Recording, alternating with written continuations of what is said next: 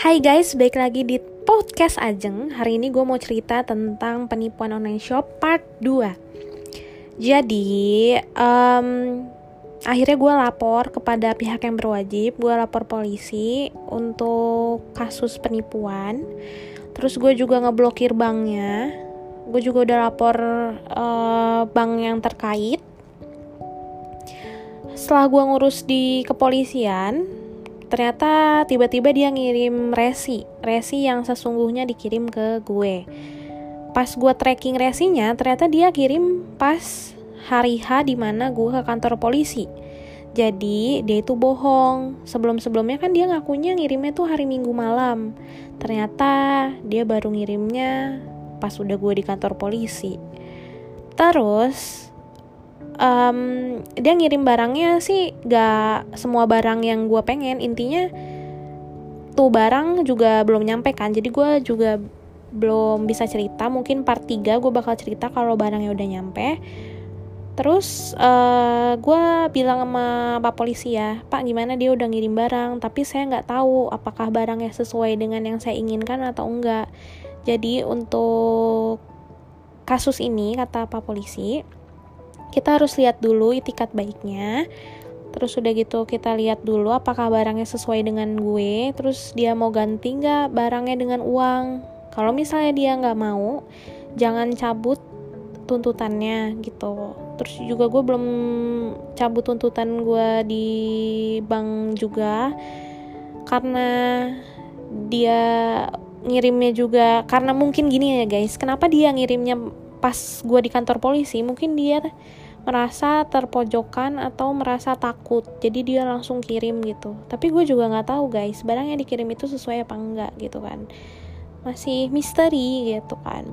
Terus yaudah gue pengen refund kan. Ada ada tas yang emang katanya e, nanti ya e, eh, PO gini-gini. Aduh gue udah nggak percaya dah udah gue mau refund aja refund gitu kan.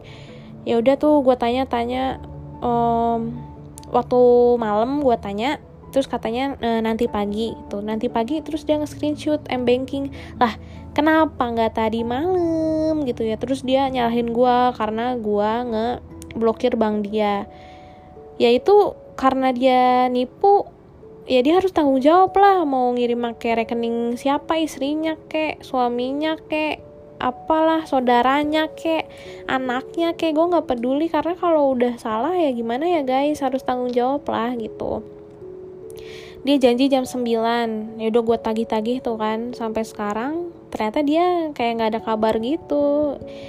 Ya kayaknya dia nggak mau tanggung jawab sih. Ya udah gue nggak akan cabut tuntutan gue sebelum dia nyelesain urusan dia sama gue.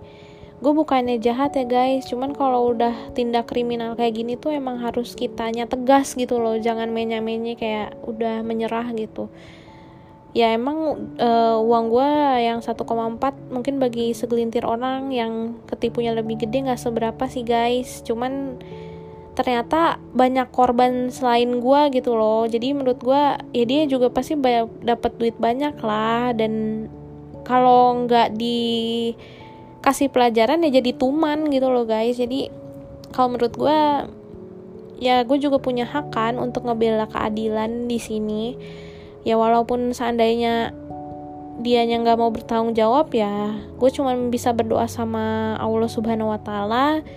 Semoga dia diberikan kesadaran dan hidayah dari Allah supaya dia cepet tobat dari penipuannya tersebut kayak gitu.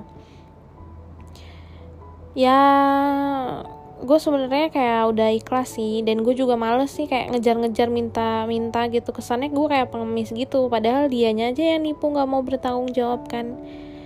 Tapi kalau untuk uh, ke jalur hukum ya gue juga berani juga lah.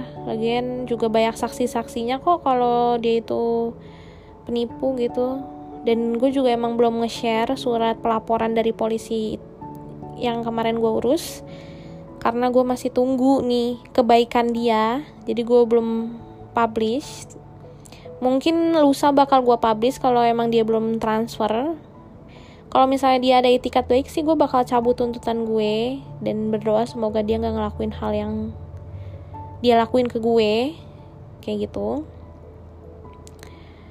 dan kita tunggu barangnya apakah sesuai dengan apa yang gue pesen atau dia ngirim asal-asalan yang penting ngirim dan ada resi gue juga nggak tahu. Jadi sekian dulu part 2 nya gue bakal kasih tahu part 3 nya tentang barangnya itu sesuai gak apakah dia transfer gue? Hmm ya. Jadi untuk teman-teman yang lagi di rumah tetap waspada kalau beli barang online kalau bisa belinya di Shopee, Tokped yang emang terpercaya. Jangan mau kayak personal di WA terus transfer kecuali kalau kamu benar-benar temenan sama dia atau keluarga kamu atau saudara-saudara kamu. Tapi kalau orang lain karena kasus ini sebenarnya sudah umum terjadi jadi kalian harus hati-hati kalian juga uh, kasih tahu saudara-saudara kalian kasih tahu mama kalian kasih tahu bapak kalian apalagi kayak orang tua biasanya sering ketipu tuh kalau beli-beli di Facebook jadi teman-teman tetap hati-hati dan kasih tahu ke orang-orang tersayang kalian supaya nggak bernasib sama dengan gue dan segitu dulu podcast gue Selamat siang, jangan lupa makan. Dah.